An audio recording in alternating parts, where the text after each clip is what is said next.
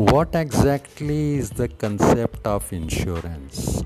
Insurance hota kya hai how insurance companies are giving compensation? From where they are getting funds? Are they getting funds from government? What is the source for insurance companies? From where they are getting money to pay the claims see the concept of insurance is insurance company tax premium from individual members okay? So they are getting money from the members.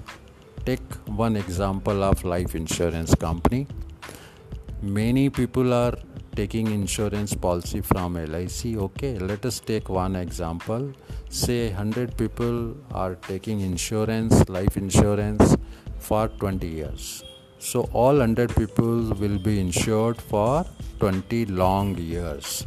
Now nobody knows how many people out of these 100 people will uh, survive for 20 years. So if whole group survives for 20 years, LIC is not going to pay anything in between and whatever funds are generated will be paid at the end of 20 years. Now, suppose somebody dies in between 20 years, then LIC life insurance company will uh, be paying money to the person who uh, who is no more uh, prior to maturity that is 20 years of period. So this way the money is paid to the victim. Okay.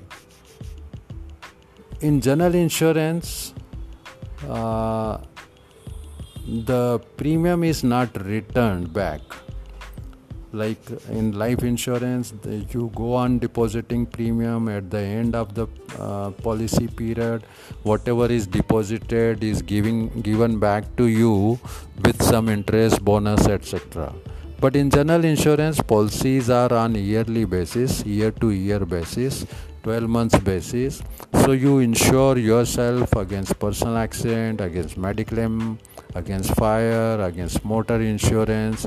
And if nothing happens then your premium is gone away. It is not returned back to you. But the contribution or premium you give to the insurance company they uh, uh, keep this fund and they maintain this fund as trustee and anyone who suffers loss will get reimbursement or compensation from the available funds which are maintained by insurance company. So the whole concept is sharing of losses of few by large number of group members. This way insurance company is able to pay the claims. Insurance company is having sufficient data sufficient analysis, sufficient experience with them, they know how many cars will met with an accident, how many cars will be stolen, how many houses will be burnt, how many people will be hospitalized, how many people will uh, die in a year. So, this way, they are having sufficient statics, sufficient study with them Based on these studies, they uh, um, announce what should be the premium per individual so individual people they pay the premium and those who are sufferers they get the compensation out of these deposits created by individual members. This is the whole concept of insurance. I hope it is clear to you. We we can understand uh, this by two three examples. Suppose 100 cars are there 100 cars are insured okay. Now all these 100 cars will not be stolen away or all 100 cars will not meet with an accident. Few cars one or two cars will be stolen one or two cars will meet with an accident. So these unfortunate car owners will be given the compensation by insurance company.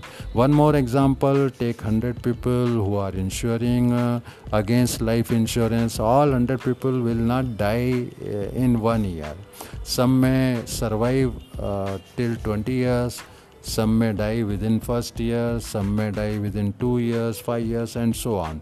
So whoever uh, is getting uh, whoever is getting involved into accident or natural death they will get the compensation from life insurance companies. Take one more example 100 people 100 people are insured against mediclaim so all 100 people are not uh, going to be hospitalized in a year so in a year few people out of this group will need hospitalization so whoever is hospitalized money will be given to him and people will uh, get the compensation. This is the whole concept of insurance. Insurance is nothing but sharing of losses. We have risk, like as an individual, I am having risk of uh, you know getting involved into accident. I am having risk that my vehicle might be stolen. I am having risk that I may meet with an accident, I may have some injury in the accident.